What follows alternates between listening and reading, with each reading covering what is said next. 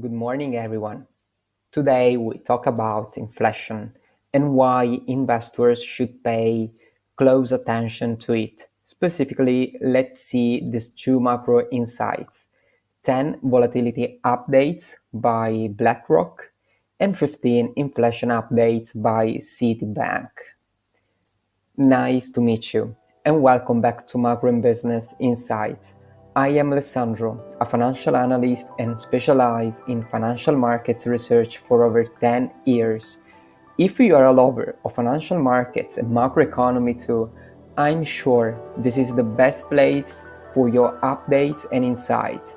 And listen to me exclusively for you. If you would like to join with hundreds of people and become a member of our community, scan immediately the QR code or click the link in the description if you are listening this episode to receive amazing premium insights directly to your inbox. Yield swings. The plunge in long-term US Treasury yields on news of slowing US inflation shows volatility is persistent in the new regime of greater macro uncertainty. Compounding this is a disconnect between the latest cyclical market narrative of a strong expansion and the reality we have just climbed out of a deep economic hole caused by the pandemic. This disconnect risks obscuring the new regime's opportunities, a key conclusion of our 24 Outlook Forum last week.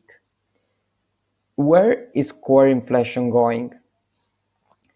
We see core inflation hitting the Fed's 2% target in the second half of 2024. Inflation is falling because rapid rate rises to combat it have pushed US growth trend below pre-COVID levels. We think more of the same is needed to keep inflation down as price pressures resume amid slowing labor force growth and geopolitical shocks. Markets appear to miss this bigger picture, and we see more volatility ahead as they swing between hopes for a soft landing and fears about higher rates and recession. Inflation in retreat. The US economy has made major progress, recovering from massive pandemic shocks that cause such as historic shift in spending and that's why inflation is falling as we already know this. Consumers are spending more on services again after mostly buying goods during the pandemic. Mismatches in the labor market are also easing. The ongoing unwind of both shocks should help drag down goods and services inflation further how markets are reacting to inflation evolution. Investors tell us that they will not allocate more to bond investments because rates will stay higher for longer. They also say they will not allocate more to equities, on the other hand, because of an impending recession. The inconsistency of these two views is obvious. Markets are responding quite positively to reported declines in inflation, with the S&P 500 gaining 7.6% in the month to date. The 10-year Treasury yield has fallen 44 basis points over the same period. Why investors should pay close attention to, to it? Is inflation here to stay? The answer is no. Inflation peaked in the US at 9.4 uh, percent in June 22 and in the Eurozone at 10.7% in October 2022. These amounts were several multiples of the respective central bank's 2% inflation target. We see the Fed effectively reaching its inflation target by end 2024 and likely easing before the ECB does. Of course, there remains a risk that shocks emerge separately in the two regions.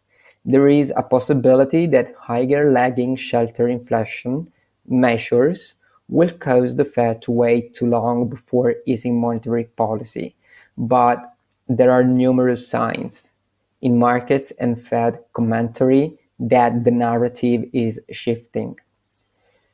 When could the Fed begin to protect the labor market? Many investors mistakenly believe that an economic collapse is a prerequisite for Fed easing, but that is not true. Since 1980, the Fed has begun cutting rates while US employment was rising, at times when average employment growth of 146,000 jobs per month were being added in the prior six months. We believe the Fed will see materially slower job growth during the year ahead. Job gains in 22 and 23 exceeded GDP growth by the most since 1974. This is unsustainable. Uh, this is uh, unsustainable and likely to reverse.